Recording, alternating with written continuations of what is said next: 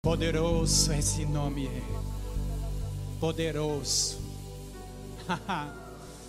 Jesus, Deus, nosso Salvador, Deus fiel, Deus forte, Pai da eternidade, Príncipe da paz. Obrigado, Senhor, pela tua bondade nas nossas vidas. Obrigado, Senhor, pela tua influência nas nossas vidas, pelo teu espírito enchendo as nossas vidas. Obrigado, Senhor. Obrigado, Senhor.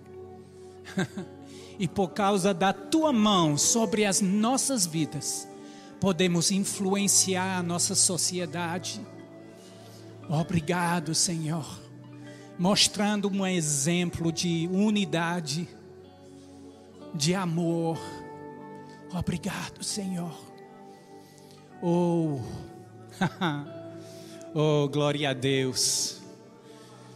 Oh, glória a Deus. Pela tua obra aqui na terra, pelo teu amor manifestado em Cristo. Cristo, Cristo, centro de tudo, sentado no trono, à destra do Pai. Jesus, Rei, Rei e sumo sacerdote, te amamos nessa manhã. Obrigado, Senhor. Que privilégio temos sendo o, teu corpo, as tuas mãos, os teus pés nesse mundo. Obrigado, Senhor. Obrigado. Obrigado. Muito obrigado. Em nome de Jesus. Amém. Obrigado, gente. Obrigado. Oh, glória a Deus. Que presença do Senhor. Presença doce do Senhor. Glória a Deus. Nesse tipo de momento a gente pisa com cuidado, hein? porque o Senhor, eu sei, Ele sempre está conosco, eu sei, mas a presença manifestada do Senhor, isso é algo diferenciado, algo, algo muito precioso para nós. Muito obrigado, pastor Tiago, o nobre Maneco, pelo convite.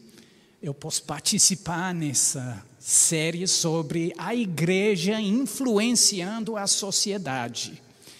Eu vou começar, parece que eu estou pregando sobre a, a sociedade influenciando a igreja, mas fique, fique calma, viu?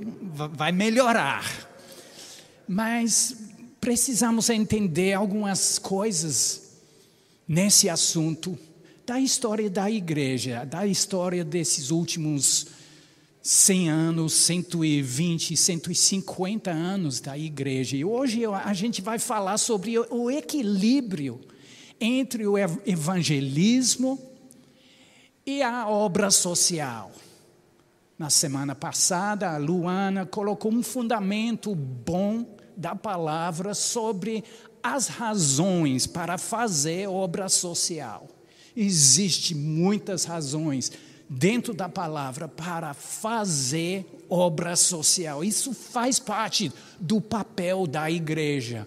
Mas durante esses últimos 100 anos, é, a, a briga está somente aumentando dentro da igreja, falando da, é, nessa igreja não, mas falando da, da igreja no geral, sobre esse relacionamento entre evangelismo e obra social. Vamos pensar um pouquinho. Uh, uh, a gente tem amigos uh, muito queridos, onde meus pais moraram muitos anos, numa vila, vamos dizer, no Reino Unido, no leste do país. E essa família frequenta o exército de salvação, foi fundado pelo William Booth, 150 anos atrás, algo assim, pregando o, evangelho com força entre os pobres em Londres, no início, mas se espalhando para o mundo inteiro. Uh, 25 anos atrás, no, no, uh, nos Estados Unidos, o exército de salvação foi citado como a, a organização número quatro de caridade no país inteiro.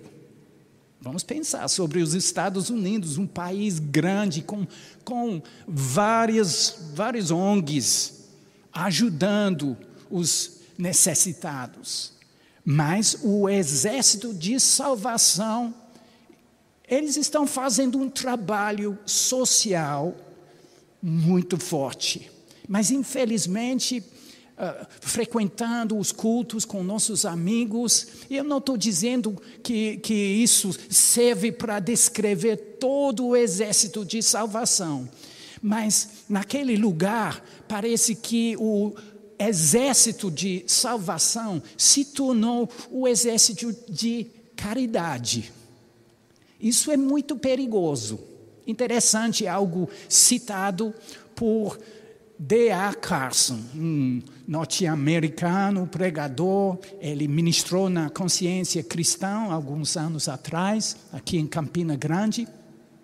E ele cita um, um exemplo uh, dos menonitas, um, um grupo, uma denominação no mundo inteiro, aqui no Brasil também e um dos líderes dos menonitas falaram com ele, mostrando o progresso, ou podemos dizer o regresso, dentre dos menonitas durante três gerações. Eu quero falar sobre esse regresso, porque para nós está é, é, tá alertando a gente sobre os perigos. Estamos crescendo nessa coisa de fazer o bem, a obra social, mas existe constantemente esse perigo, porque o inimigo, ele é bem sutil. Não vamos glorificar o inimigo, mas ele é sutil. É, ele tem medo do evangelho. E podemos, pouco a pouco, sair, saindo da palavra de Deus, fazendo coisas boas, mas perdendo algo essencial. Vamos ouvir desse líder do, dos Menonitas dizendo assim: no primeira geração, o evangelismo, o evangelho, era com certeza a coisa principal, primordial, lugar primeiro e vinculado com o evangelho as obras sociais. A segunda geração, eles presumiram que com certeza a gente vai pregar o evangelho. E começou, aquela geração começou enfatizando obras sociais. A terceira geração, de acordo com esse líder dos Menonitas, se identificando com as obras sociais e pregar o evangelho, pode sim, ah, talvez não, isso não importa muito. A coisa principal que, que nós nos identificamos com a obra social, pouco a pouco, pouco a pouco, saindo, saindo do foco, perdendo o foco e também perdendo o fogo. Podemos pensar sobre a chegada do Dwight Moody, o evangelista norte-americano, 1882, na Universidade de Cambridge. Ah, eu vou falar a palavra Cambridge, para mim é quase. Tá, tá. Difícil, mas eu estou treinando para falar aquela palavra. O, o lado escuro da, da fossa. Mas, ah, gente, Deus tem misericórdia também. Tem coisa boa indo daquele lugar. Mas, ah, podemos pensar sobre o Moody chegando em 1882 na Universidade de Cambridge evangelizando, e o, o, os nobres, os príncipes, os grandes uh, estudantes, zombando e, e, jogando pedras, fazendo barulho pa, para parar as reuniões, mas ele perseverou, perseverou, perseverou. E um monte, um monte de alunos se converteram. E não somente seguindo Jesus, mas indo para o campo missionário. E vemos o avanço eh, nas faculdades, nas universidades no Reino Unido e fora do Evangelho, entre os alunos, entre as, as faculdades. E algo aconteceu, uma mobilização de um exército de obreiros, de missionários, indo para todo mundo. Mas vamos avançar.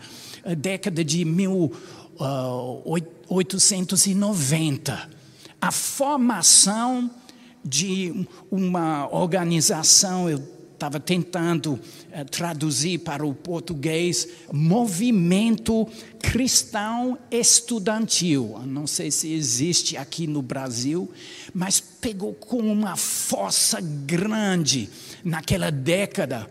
Mas vamos avançar, 1909. E já a faculdade, a Universidade de Cambridge estava saindo da organização menos do que 20 anos. E por quê? Porque o movimento cristão estudantil estava saindo do fogo, tá saindo do foco e deixando porque queremos penetrar dentro das faculdades, então não podemos falar da divindade de Cristo. Então, vamos, vamos, vamos esquecer esse tipo de linguagem, vamos para uma linguagem que vai agradar a todo mundo. Estamos vendo a, o perigo. E hoje em dia, podemos ver ainda esse tipo de coisa acontecendo em vários movimentos. E, e podemos ter, ter muito cuidado.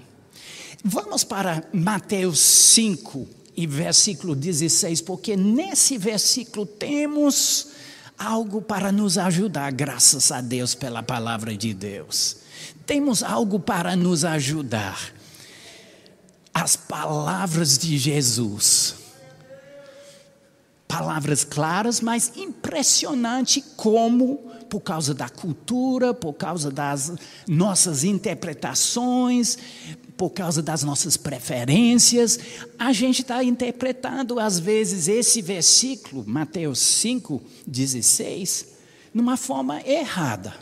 Então vamos ver, vamos ver esse versículo. Podemos ver o contexto, capítulo 5, versículo 14, diz assim: Vós sois a luz do mundo.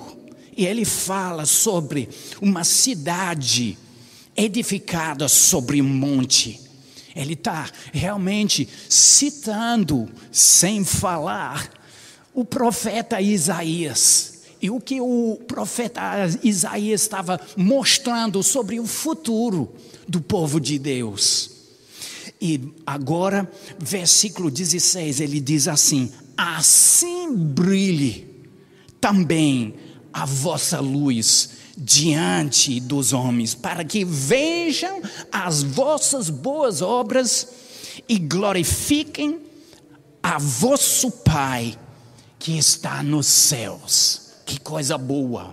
Mas vamos, vamos pensar, tem vários pessoas, várias pessoas grandes, craques de Deus do, dos últimos anos, o grande Don, John Stott, uh, um pastor, escritor, uh, mestre da palavra do Reino Unido, o Dr. Tim Keller, de uma igreja forte nos Estados Unidos, na cidade de Nova York.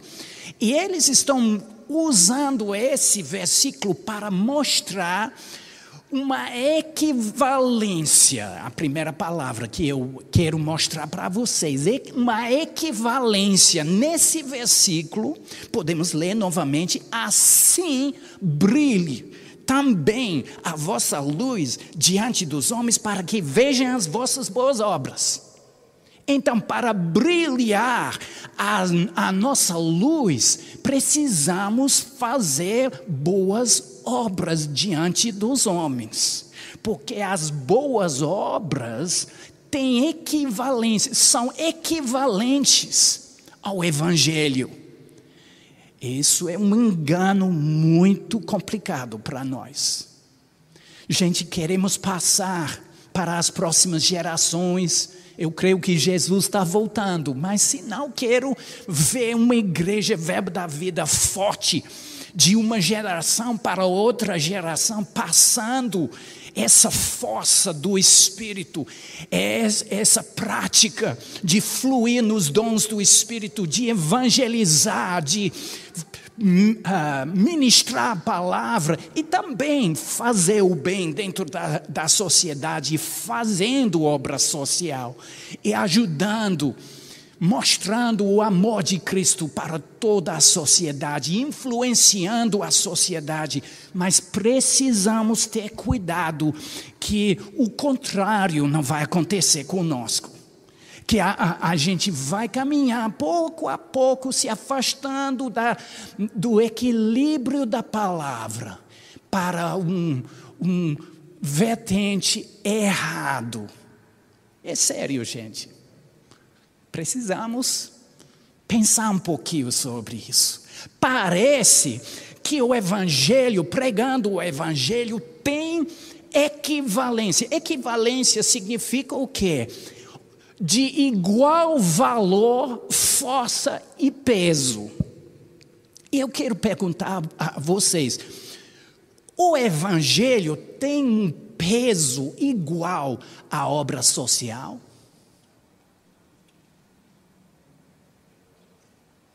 Tem ou não?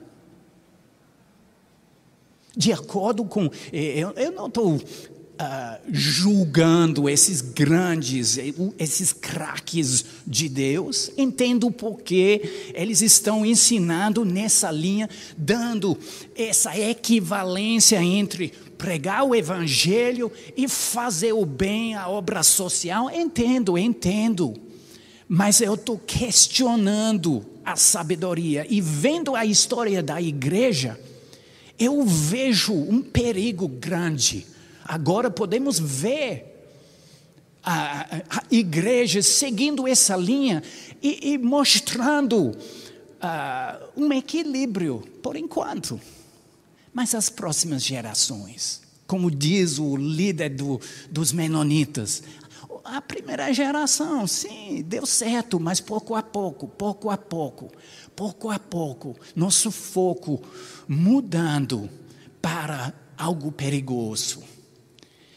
Eu vejo algo muito importante para nós nesse versículo. Interessante, equivalente significa de igual valor, força e peso. Sabemos que a obra social não vai livrar uma pessoa do inferno. Talvez vai sustentar a vida de alguém até o momento de receber o evangelho e responder.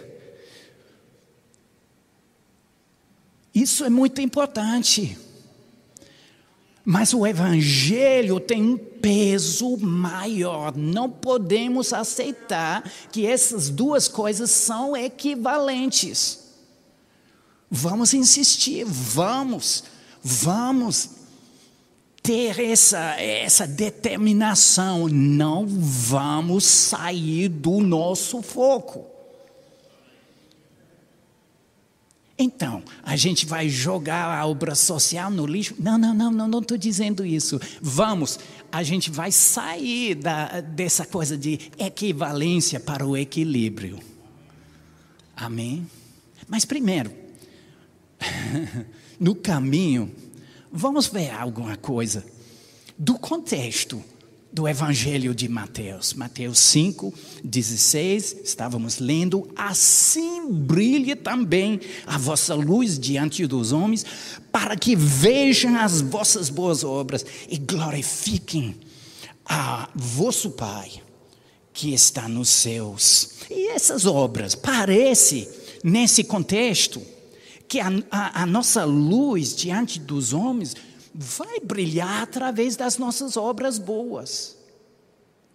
Mas vamos ver capítulo 6. Capítulo 6 e versículo 1. Capítulo 6, versículo 1 do livro de Mateus, Evangelho de Mateus.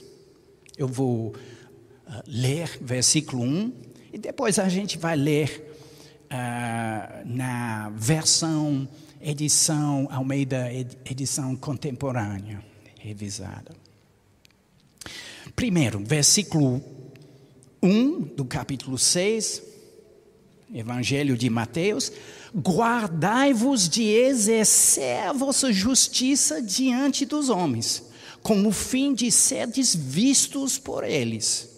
De outra sorte, não tereis galadão junto de vosso Pai celeste. Forte, muito forte. Vamos ler do eh, da, da versão Almeida uh, contemporânea, revisada, guardai-vos de fazer as vossas boas obras diante dos homens. Opa! Que é isso? Capítulo 5, versículo 16 está dizendo: vamos brilhar a nossa luz e vamos para que as, as nossas boas obras vão ser vistas. Você está tá entendendo o desafio de interpretar a palavra? Muito interessante. Mas Jesus está dizendo nesse contexto de, de dar esmolas: não, vão, vamos fazer o bem, vamos cuidar dos pobres, vamos dar esmolas, vamos ajudar, vamos para a obra social, mas não vamos mostrar as nossas obras diante dos homens. E agora, versículo 16. Obviamente, em vez de ser algo equivalente, essa equivalência é algo equivocado, é muito equi, equi, equi, equi. Hoje, hoje vai ser equi, equi, equi. Amém. Mas é equivocado, gente. Vamos para o livro de Atos, capítulo 6. Livro de Atos, capítulo 6, e vamos ver uma situação de obra social na igreja primitiva. Atos, capítulo 6, muito interessante essa passagem. Vemos a igreja primitiva ajudando as viúvas pessoas necessitadas, vemos a igreja fazendo o bem. Versículo 1 do capítulo 6 mostra que, que aconteceu um, ah, uma briga, uma murmuração entre duas partes da comunidade cristã. Mas versículo 2, então, Atos 6, 2, Atos capítulo 6, versículo 2. Então, os doze, os apóstolos, convocaram a comunidade dos discípulos e disseram: não é razoável. Outra versão diz: não é sensato. Não é certo. Outra versão. Vamos ouvir a voz dos apóstolos da, da igreja primitiva. Não é razoável que nós abandonemos a palavra de Deus para servir às mesas. Interessante. Mostrando o quê? essa equivalência, essas duas coisas, pregar o evangelho, ministrar a palavra e fazer o bem, cuidar das viúvas, dos órfãos, são coisas equivalentes. Sim, os apóstolos estão dizendo: não, não, não, é, é equivocado nesse, nessa coisa, equivocado. Não é razoável, não é sensato, não é certo existe uma prioridade. Existe uma prioridade. exatamente nesse lugar que a igreja hoje, ao redor do mundo, está se achando e tentando, tentando, buscando, procurando a veia certa. A veia certa é a palavra.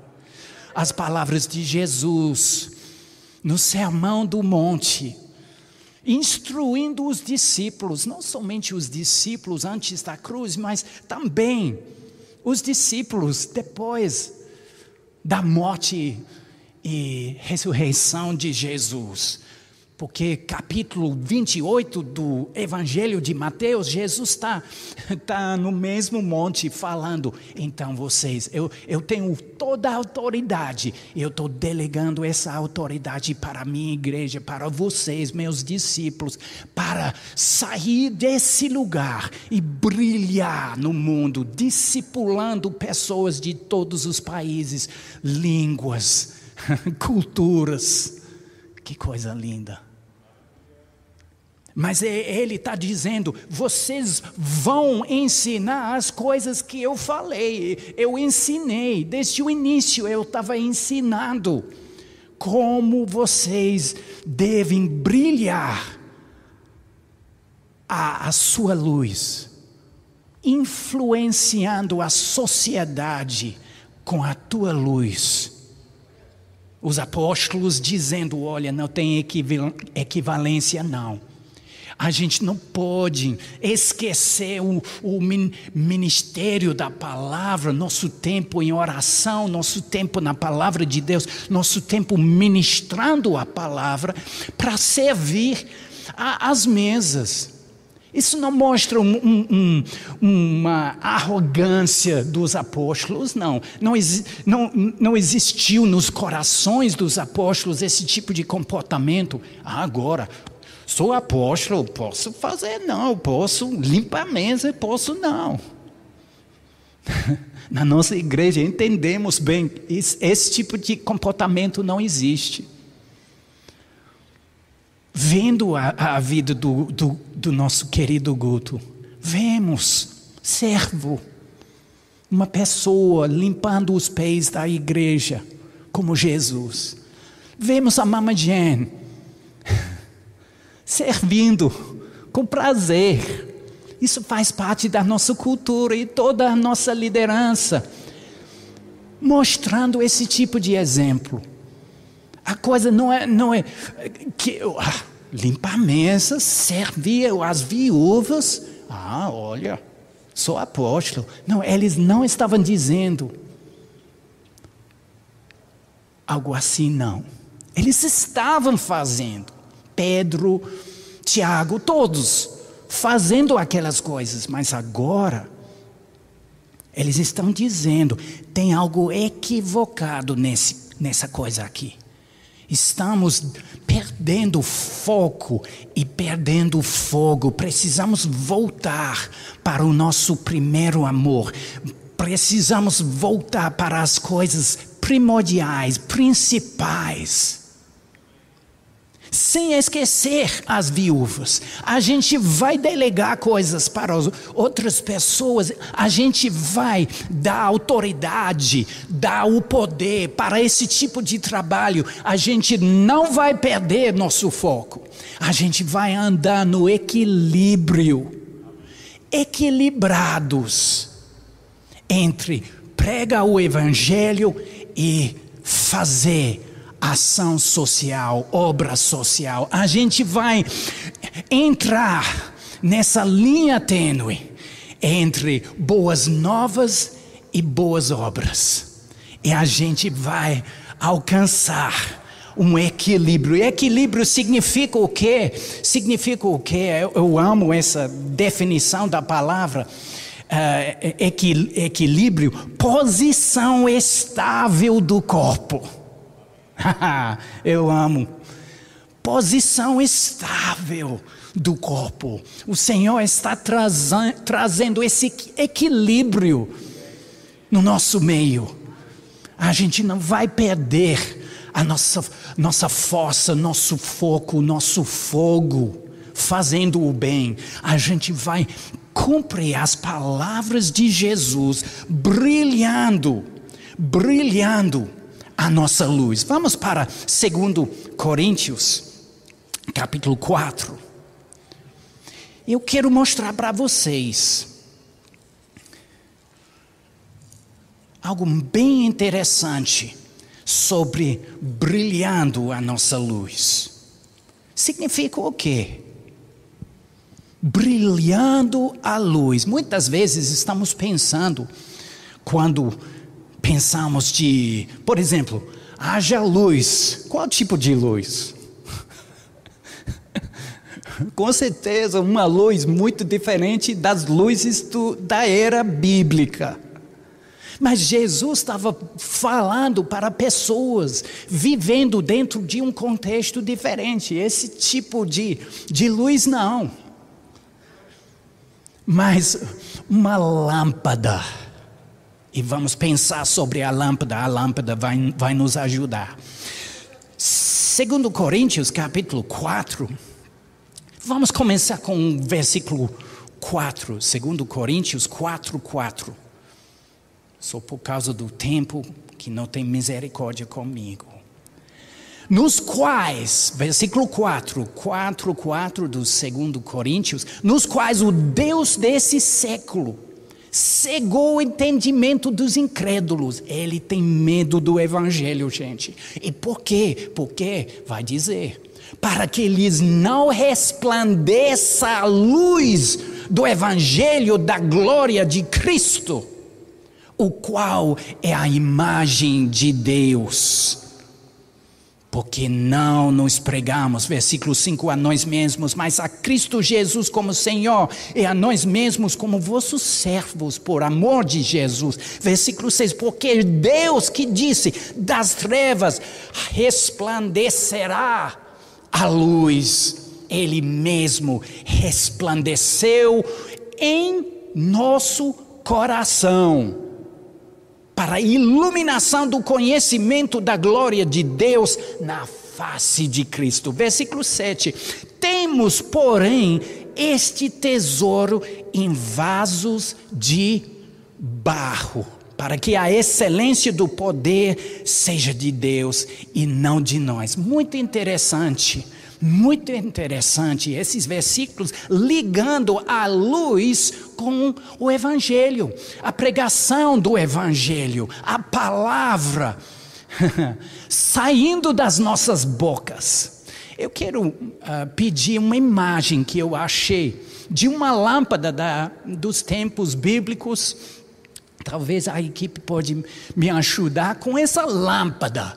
Uma lâmpada simples, mas fazendo o trabalho.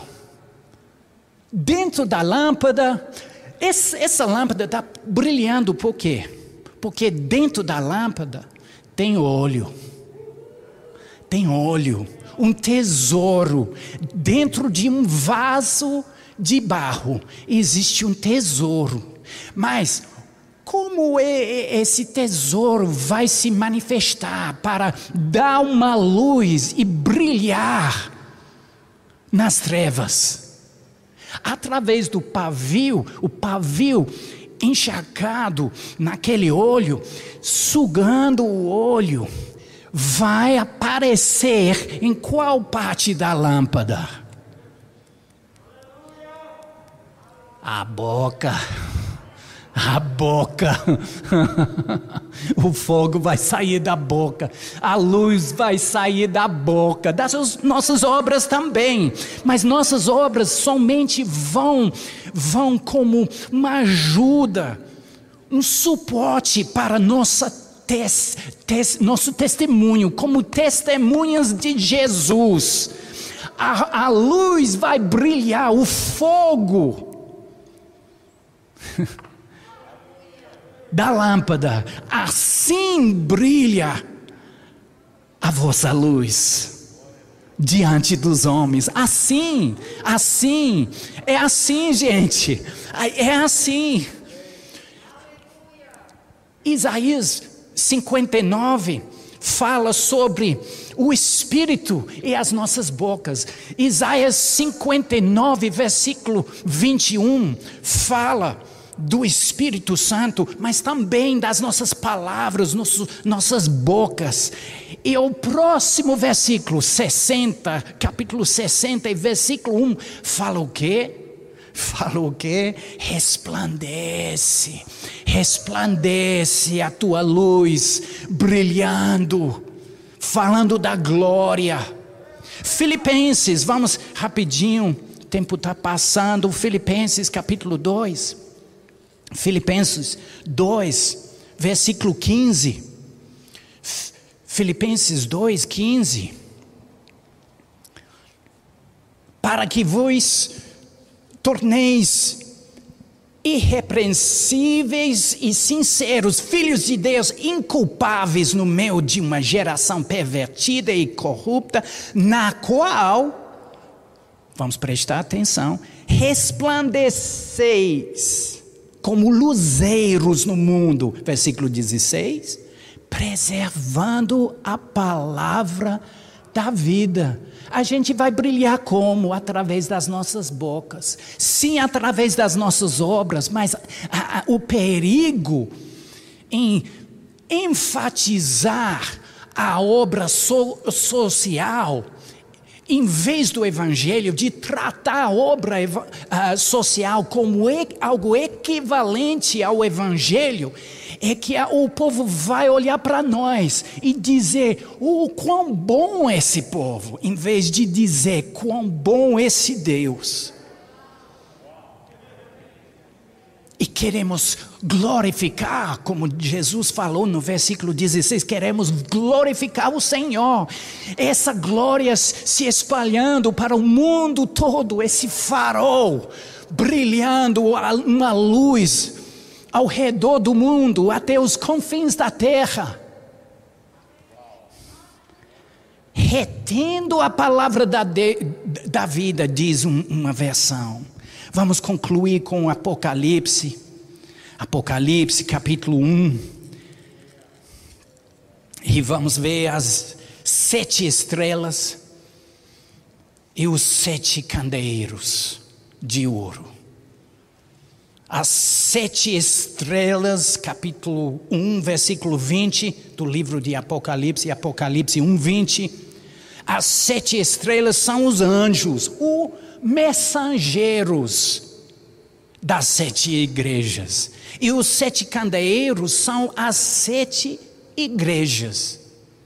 Uma interpretação dessa visão que o, o apóstolo João está vendo nesse momento. E agora Jesus vem com uma carta para a igreja em Éfeso. Igreja de Éfeso, uma igreja forte, uma igreja grande demais, que influenciava a região toda, mil, dezenas de milhares de pessoas na igreja e saindo para evangelizar, para tocar toda a regi, região, uma força naquela cidade tem uh, estudiosos dizendo a, a, terceira cidade do Império Romano, a outras pessoas a quarta cidade, uma cidade grande com influência. E a igreja influenciando a sociedade, fazendo coisas. Podemos ler no livro de Atos a influência da igreja dentro da sociedade na cidade de Éfeso. Mas continuou assim. Vamos ler. Ao anjo da igreja em Éfeso, escreve: Estas coisas diz aquele que conserva na mão direita as sete estrelas. As estrelas são os mensageiros, os anjos e que anda no meio dos sete candeeiros de ouro, as, os candeeiros, as igrejas, ele está andando dentro das igrejas, entre as igrejas, fiscalizando as coisas. Traz um temor, né? Traz um temor. Versículo 2: Conheço as tuas obras tanto o teu labor como a tua perseverança, falando das coisas boas. E tens, versículo 3, perseverança, e suportaste provas por causa do meu nome, e não te deixaste esmorecer. Tenho, porém, versículo 4, contra ti que abandonaste o teu primeiro amor. Que coisa! Versículo 5: Lembra-te, pois, de onde caíste, arrepende-te e volta à prática das primeiras obras. A primeira obra da igreja é pregar o Evangelho, resplandecendo essa luz, o fogo saindo da, do, da nossa boca, a lâmpada, a lâmpada trazendo, iluminando, influenciando a sociedade. E vamos manter esse vaso de barro a igreja, o corpo de Cristo, essa igreja cheio de óleo, cheio de óleo, e o pavio sugando aquele óleo e dando para o mundo um sinal através de um fogo saindo da nossa boca, como o dia de Pentecostes, saindo da nossa boca a verdade de Cristo, o amor de Cristo, mostrando para nossa geração a luz de Cristo. Vamos andar no equilíbrio, não vamos dar equivalência às duas coisas, não. Não vamos ser equivocados, não. Vamos no equilíbrio, andando equilibrados entre o evangelismo e a obra social, em nome de Jesus. Amém. Amém. Vamos ficar de pé. Vamos ficar de pé, Senhor. Senhor. Não queremos abandonar o nosso primeiro amor. Senhor, queremos seguir, obedecer às tuas palavras, a grande comissão.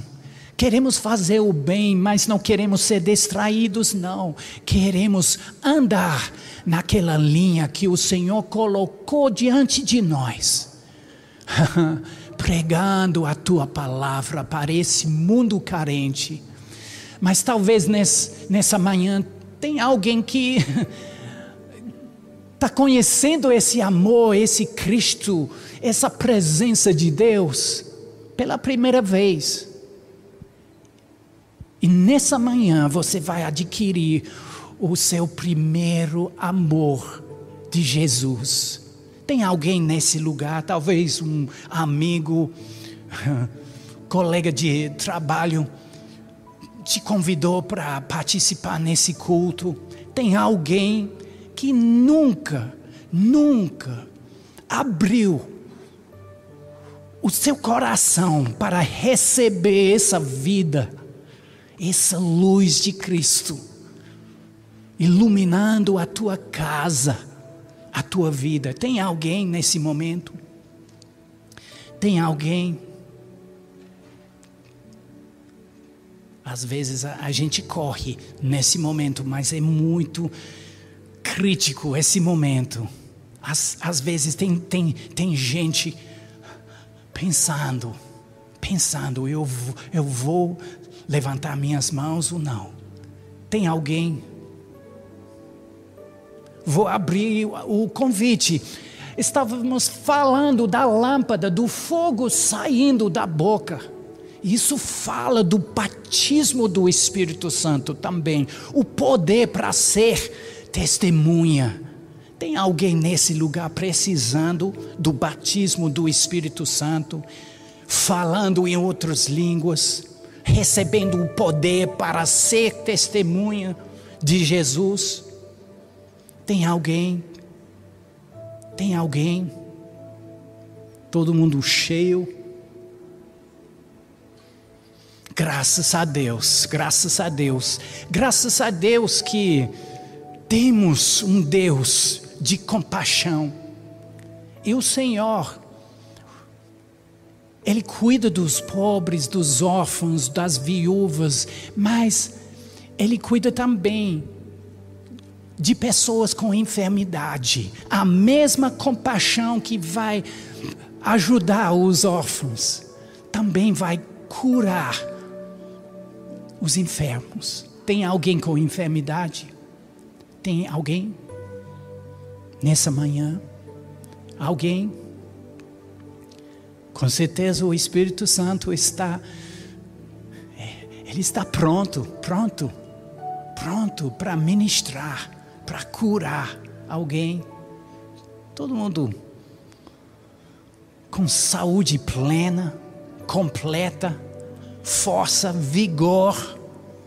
Glória a Deus, glória a Deus, glória a Deus. Então vamos agradecer ao Senhor pela nossa salvação, pelo fogo de, do Espírito Santo saindo da lâmpada para iluminar nosso mundo durante essa semana. Obrigado, Senhor, pela saúde divina nenhum mal pode se aproximar ao nosso templo, em nome de Jesus. Pastor, muito obrigado.